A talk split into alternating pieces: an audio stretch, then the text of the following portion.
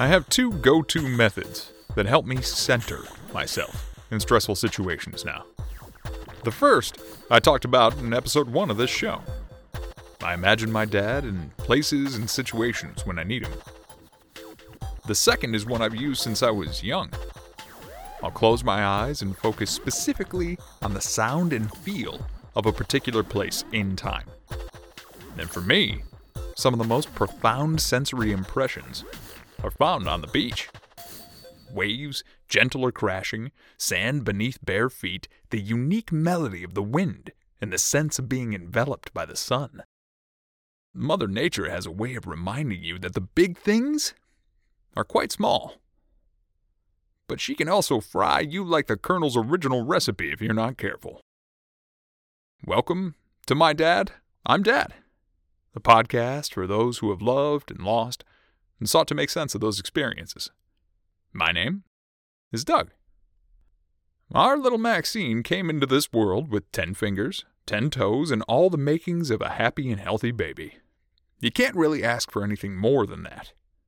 And it wasn't until a month or so into her time on this earth that I took her outside with me in the afternoon to stroll in the grass.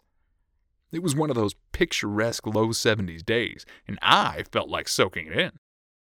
Now, Amanda lovingly informed me that though my intentions were pure, I should make sure that Maxine was covered up or in the shade because babies can sunburn easily. Well, you go ahead and chalk that one up to one of the million things I've learned since becoming a father. I took it to heart, though. Sun hat ordered. Sunscreen applied when necessary. Sunglasses on, and looking fierce as hell.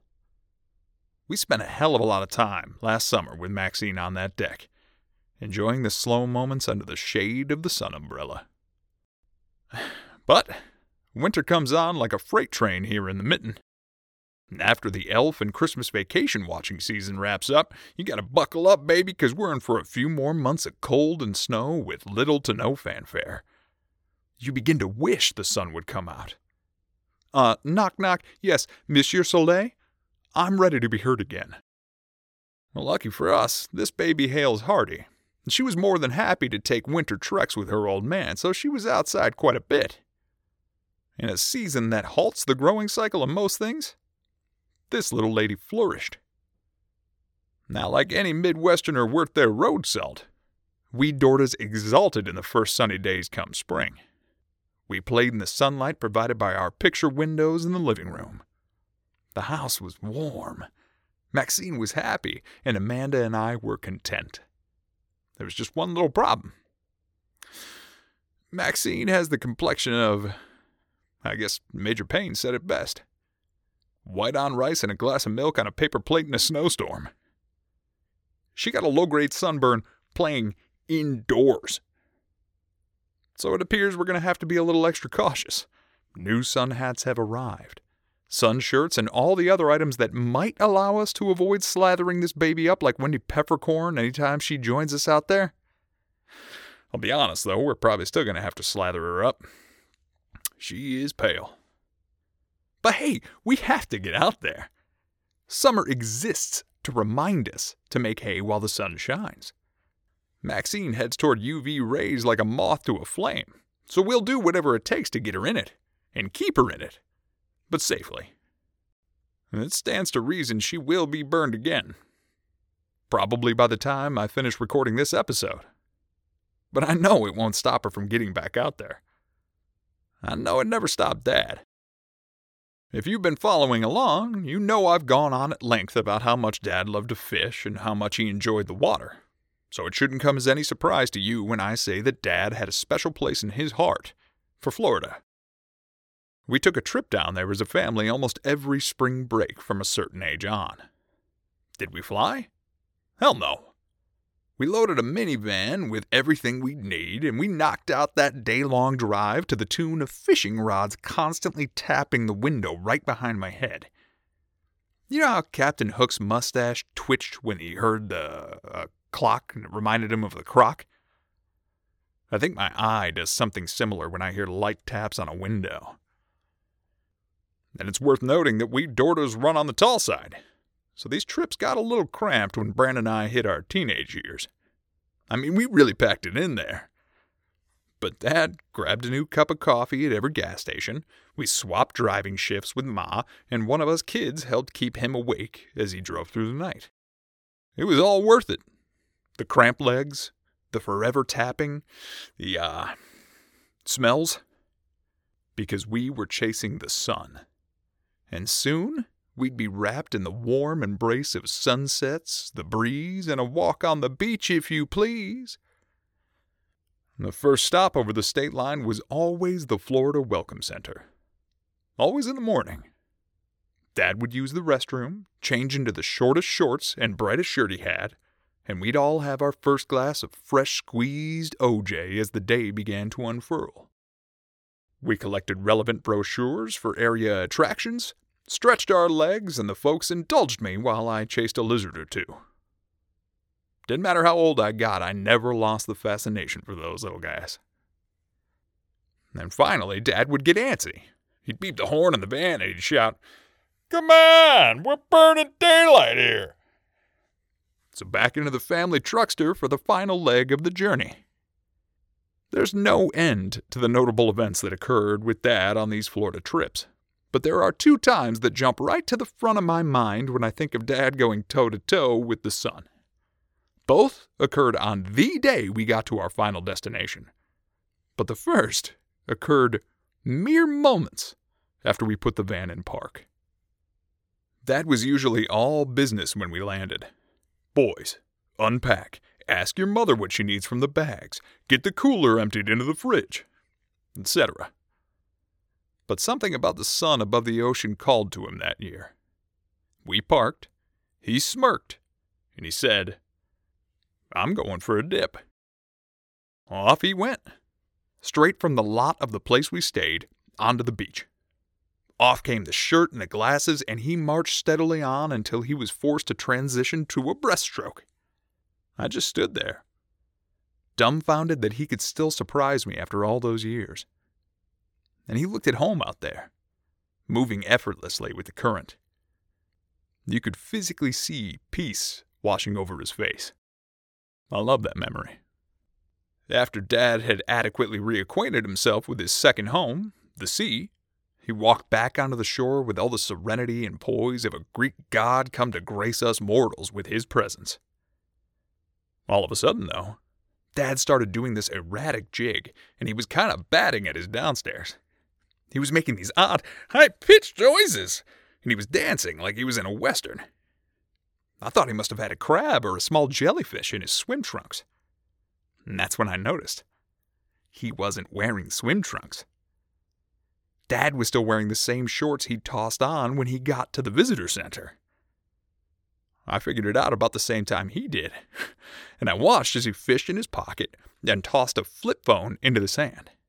You see, he didn't remember the phone was in his shorts. And that was all fine and dandy while Dad was swimming, but the moment he came out of the water, that phone was letting him know it was there, and it was very near to his uh, near and dears, if you know what I mean. After the shock of discovering the phone, the classic bag of rice trick and a hair dryer proved enough to save the phone, and the vacation proceeded without further issue. The other first day of Florida story involves the same dad on the same beach in front of the same water finding a shark tooth in the sand. We'd already unpacked after arrival and we were strolling the beach, stretching the legs. We didn't often find shark teeth down there, so Dad was stoked, and Bran was stoked too. The two of them took off down the beach in search of more teeth. Now I had gone off with Ma to take care of something else, and a few hours went by before we thought, well, we ought to start on dinner. So Ma sent me to find the guys. I discovered Bran and Dad had made it only a small way down the beach, and they had found a hell of a lot more teeth. But Dad had also taken off his shirt in the course of their endeavor and failed to put on sunscreen. Now, you're probably getting two and two together by this point, but Dad looked like a vine ripened tomato by the time the sun went down that night. You could have drawn the map to dry land right there on his back. So, you know who spent the second day of vacation lying face down on the couch with a fan blasting on his back? Dad. Know who taught me how to let the kid inside take a turn at the wheel from time to time, regardless of how old I get? Dad. Now, he bounced back quickly, and again, a hell of a vacation ensued. It's that kid at heart side of dad that I try to embody as much as possible with Maxine. But it can be tough. Babies require lots of things. Spur of the moment is more like catalyst of the coming hours. But last summer, Amanda embodied that kid at heart dad energy in an extremely infectious way, and we took advantage. It was another ideal day, the kind of day Bob Ross would paint. Maxine was just shy of four months old. Mom had the itch. Why not go to the beach? That was our first lesson in prioritizing all the things a baby needs for a last minute adventure, but we grabbed it all loaded the vehicle, and went straight for Lake Michigan. Roughly 40 minutes later, we were at a park that Dad loved when he was out this way. Kirk Park, if you ever want to go. We finagled all the gear and hauled the little lady to the shore of the big water. We struggled with the sunshade. Who doesn't? We laid down the towels and settled in for some majesty. Now, Amanda simply cannot be around a body of water without going in. So very quickly, we slathered the baby up with sunscreen, exposed that little teeny tiny tuchus of hers to the air, and we took a dip as a family. That, that right there, was pure Michigan. but of course, no trip to the beach is complete without some sand making its way into a place you wouldn't prefer. It wasn't long before little Max was essentially breaded from the waist down. We got creative, cleaned her off, and laid her out to dry in the shade while I offered her a bottle. You know what happened next? She was lulled to sleep by the sound of the waves. She slept one of the best naps she's ever taken, right there on the beach. She had her little hands resting on her belly and a serene expression on her face. The same expression Dad wore before his nethers received a wake up call that is. The sun is a constant, ever present reminder of the cycle of life. Every season, hell, every day, it's there to remind us that ideal situations are only ideal because they're fleeting. Also, there's a damn good chance the things we love most in life might hurt us at some point. Dad knew how to make hay while the sun was shining. Consequences be damned. And I don't know for sure, but if I had to guess, I think Maxine is well on her way to drawing a similar conclusion.